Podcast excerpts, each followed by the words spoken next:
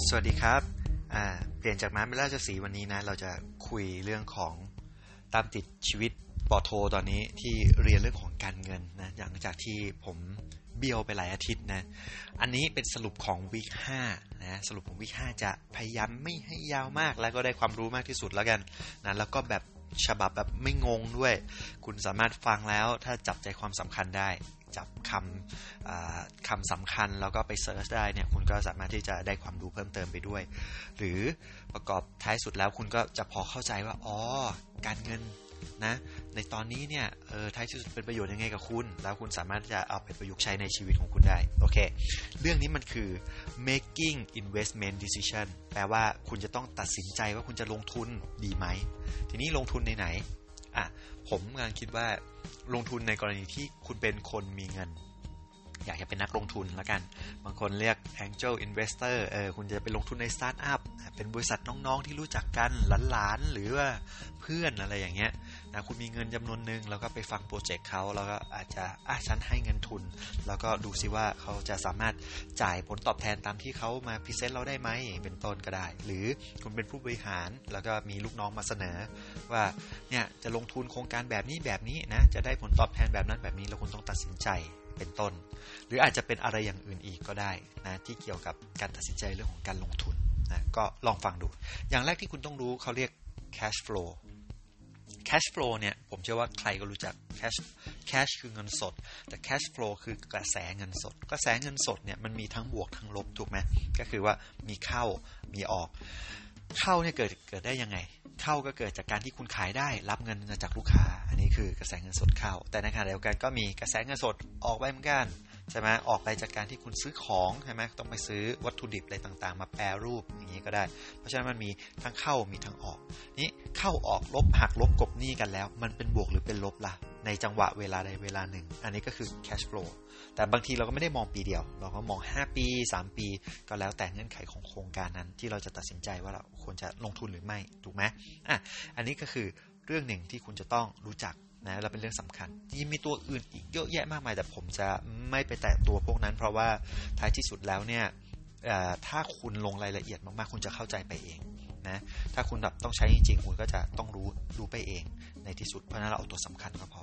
อะอีกตัวหนึ่งต้องรู้นิดหน่อยแล้วกันก็มีความสำคัญ คือเรื่องของทุนจม สังคอร์ดทุนที่มันเกิดไปแล้ว ทุนที่มันเกิดไปแล้วก็คือว่าการซื้ออะไรมาก็แล้วแต่แล้วปรากฏว่าซื้อปุ๊บมันก็กลายเป็น fixed asset อ่า fixed asset คือสินทรัพย์คงที่เลยซื้อแล้วแบบโอ้อยู่อย่างนั้นเลยเช่นอะไร ที่ดินอย่างเงี้ย พวกนี้เป็นทุนจมไหมถ้าซื้อมาเสร็จปุ๊บจมเลยฮะ เพราะมันอยู่อย่างนั้นเลย ความคล่องตัวก็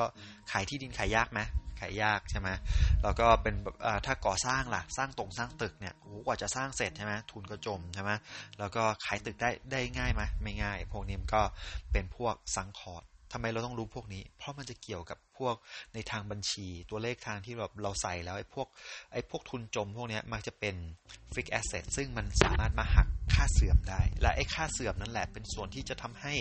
เราอะเสมือนว่าเรามีค่าใช้จ่ายในแต่ละปี ซึ่งมันหักลบกบนี่ทำให้เราจ่ายภาษีน้อยลงอ่าแต่จริงๆมันก็มี ลเสียเหมือนกันนะ ไม่ใช่ไม่มีอะแต่ไม่เป็นไรไม่ต้องไปลงนั้นเดี๋ยวงงนะทีนี้เราต้องรู้อะไรอีกเราก็รู้เรื่องของ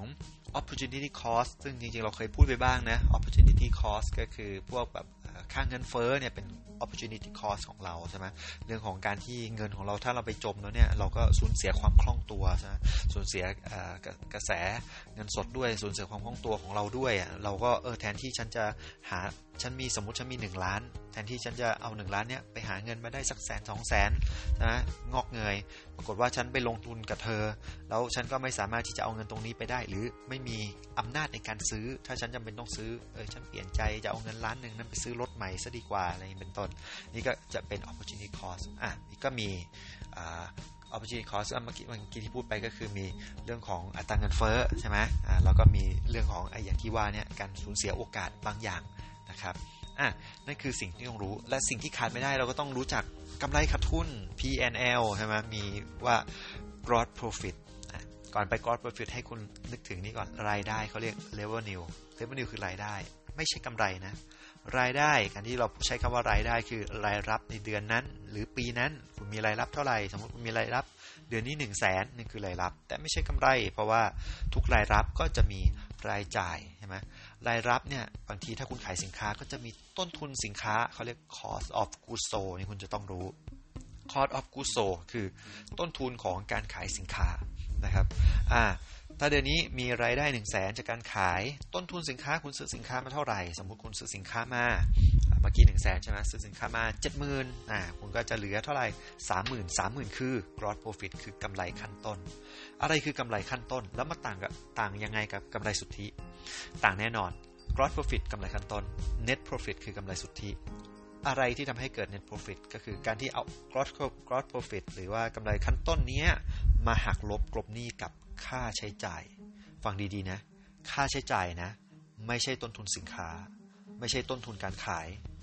นะผมทวนเล็กน้อยเผื่อสำหรับใครบางคนที่ยังมือใหม่ ผมก็ทวนว่ารายได้ขายเท่าไหร่ ขาย1นึ่งแสนต้นทุน 70,000 ใช่ไหมกำไรขั้นต้นเท่าไหร่ 30,000 ถูกไหมแต่มันมีค่าใช้จ่าย ค่าใช้จ่ายอะไรค่าใช้จ่ายที่คุณขับรถไง ค่าใช้จ่ายพนักงานของคุณไง หรือค่าค่าใช้จ่ายที่เงินเดือนของคุณเองไง หรือค่าใช้จ่ายเช่าออฟฟิศของคุณไง ทั้งหมดนี้คือค่าใช้จ่ายเป็น expense นะครับค่าใช้จ่ายก็อ้าว expense เท่าไหร่เมื่อกี้เราเหลือ 30,000 ใช่ไหม expense สมมติเราหมื่นเดียวหรือหมื่นห้าอะหมื่นเดียวดีกว่าง่ายๆหมื่นเดียวก็แปลว่า net profit เราอาจจะเหลือ 20,000 แต่จริงๆ ตรงนั้นยังไม่ใช่ net profit หรอก ต้องเรียกว่าเป็นเอ่อ earning before tax นะใช่ไหมก็คือเรายังไม่ได้จ่ายจริง ๆ ต้องเป็น EBIT ด้วย earning before interest and tax เพราะว่าเรายังไม่ได้หักอะไรเลยนะจริง ๆ ถ้าเมื่อกี้มีค่าเสื่อมคุณก็จะต้องมาหักค่าเสื่อมด้วย ถ้าคุณเคยซื้อของไว้เฮ้ยฉันเคยซื้อของมาหนึ่งแสนแล้วฉันหักค่าเสื่อม 5 ปี แปลว่าหักค่าเสื่อมได้ปีละ 20,000 บาท เอาหักค่าเสื่อมเมื่อกี้20,000 บาทมีมีมี gap อยู่ 20,000 บาทพอดีเมื่อกี้นี้ เอาหักค่าเสื่อมก็เหลือศูนย์เลยสิ ตอบคือถูกต้องนะเพราะฉะนั้นก็เนี่ยอันนี้คือต้องเข้าใจเรื่องของค่าเสื่อม แต่ค่าเสื่อมคุณจ่ายไหมจ่ายจริงๆไหมไม่ได้จ่ายจริงนะแปลว่าเงินนั้นไม่ได้ออกจากกระเป๋าของคุณ เพราะว่าอะไรเงินนั้นถึงแสนบาทที่คุณซื้อมาแล้วเป็น fixed asset อะมันเกิดไปแล้วตั้งแต่ ตอนที่คุณซื้อคุณจ่ายไปแล้วแต่คุณไม่สามารถหักทางบัญชีได้เลยถ้ามันเป็น fixed asset เพราะมันมีมูลค่าอยู่ทางบัญชีอยู่แล้ว อันนี้ก็จะเป็นเรื่องที่เป็นไง เริ่มลึกเริ่มซับซ้อน แต่เอาเป็นว่าให้คุณรู้จัก gross profit net profit ก็พอที่จะเริ่มใช้ได้แล้วแหละเพราะถ้าคุณเป็นรูปแบบบริษัทคุณก็เริ่มสนใจเรื่องของ interest ดอกเบี้ย แล้วก็เรื่องของภาษี แต่ถ้าคนทั่วไปอาจจะยังไม่ไม่ต้องนึกถึงตรงนั้นงั้นเราเอาง่ายๆ เราก็จะมาถึงแค่ net profit ก่อนละกัน อะสมมติเราไม่มีค่าเสื่อมนะ เราเราก็ไม่มีภาษงภาษีดอกเบี้ยอะไรเลยนะ เราก็จะเหลือ net profit อยู่ 20,000 นะ โอเคนะ ง่ายๆแบบนี้นะก็อันนี้คือเห็นแล้วว่า อ๋อบริษัทเนี้ยหรือว่าธุรกิจที่ทำอยู่เนี้ยโปรเจกต์เนี้ยก็มีกำไรอยู่ประมาณเนี้ย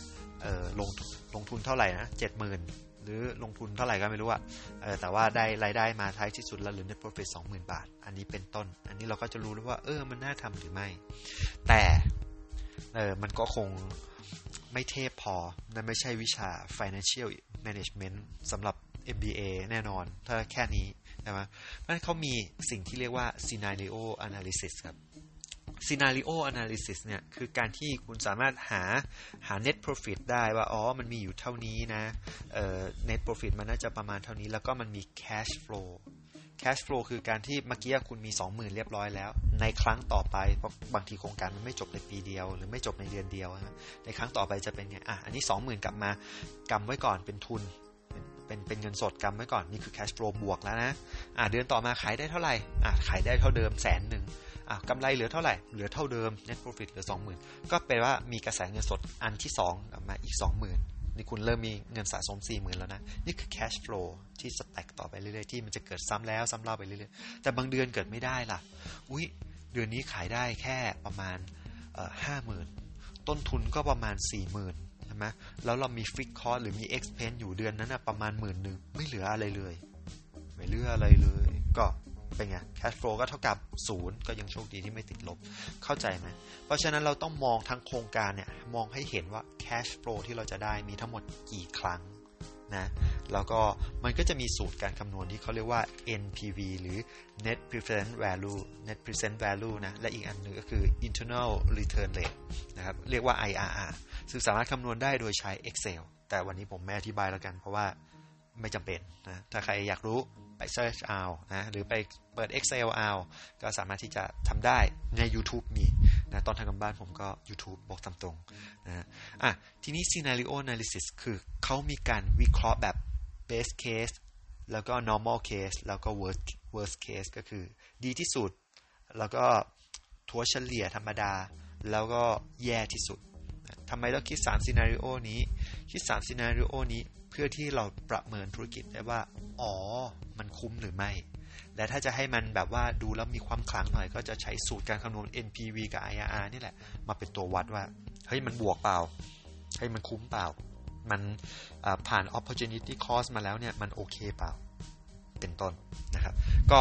นี่แหละ อันนี้คือเล่าคร่าวๆ แล้วก็ตอนทำกันบ้านเนี่ย เราก็ต้องมานั่งแบบ simulate scenario นี้นะ ยกตัวอย่างเช่น ถ้าคุณทำธุรกิจที่จะขายของ คุณกะว่า เอ้ยเนี่ยฉันจะขายของไปเปิดเป็นร้านสมมติร้านอาหารแล้วกันสมมติภาวะปกตินะไม่โควิดนะ เปิดร้านอาหารอยู่ใต้คอนโดสักที่หนึ่งอ่าใช่ไหมหักลบกบนี่ค่าเช่าคิดว่าเฮ้ยมันไปได้แล้วที่นี่มีคนมีห้องเช่าทั้งหมด 1,000 ห้อง เป็นคอนโดมีทั้งหมด 1,000 ห้องสมมตินะเออเราคิดว่าเเราน่าจะได้ สักประมาณ 20%ก็คือ 200 ห้องน่าจะมีคนมากินทุกๆวัน สมมตินะ 20%นะทุกๆวันเลยนะเยอะนะใช่ไหมเอออันนี้คือเคสธรรมดา แต่ worst case เท่าไหร่ดีอะ worst case อาจจะไม่ได้ 20%อาจจะได้แค่ 10%สมมติคุณก็จะได้แค่ร้อยห้องมากินต่อวันนะแล้วถ้าสมมติ best case คือ 30%คุณก็ได้ 300 ห้องหรือ 300 ครั้งที่คนจะมากินต่อวัน แต่ครั้งหนึ่งเนี่ยคุณก็ต้องมาดูซิว่าคุณจะให้กี่คน ถ้า normal case คุณอาจจะให้สัก คนครึ่งสมมติเฉลี่ยไงใช่ไหมแต่ถ้า worst case คุณอาจจะให้แค่คนเดียว ถ้า best case คุณอาจจะให้สองคน คุณก็เขียนอย่างเงี้ยมาเรื่อยๆ แล้วก็มานั่งคิดซิว่าเอ้ยต่อครั้งที่เขามาคนครึ่งหรือสองคนเนี้ยเขาจะมีค่าใช้จ่ายเท่าไหร่ให้เราอะเช่น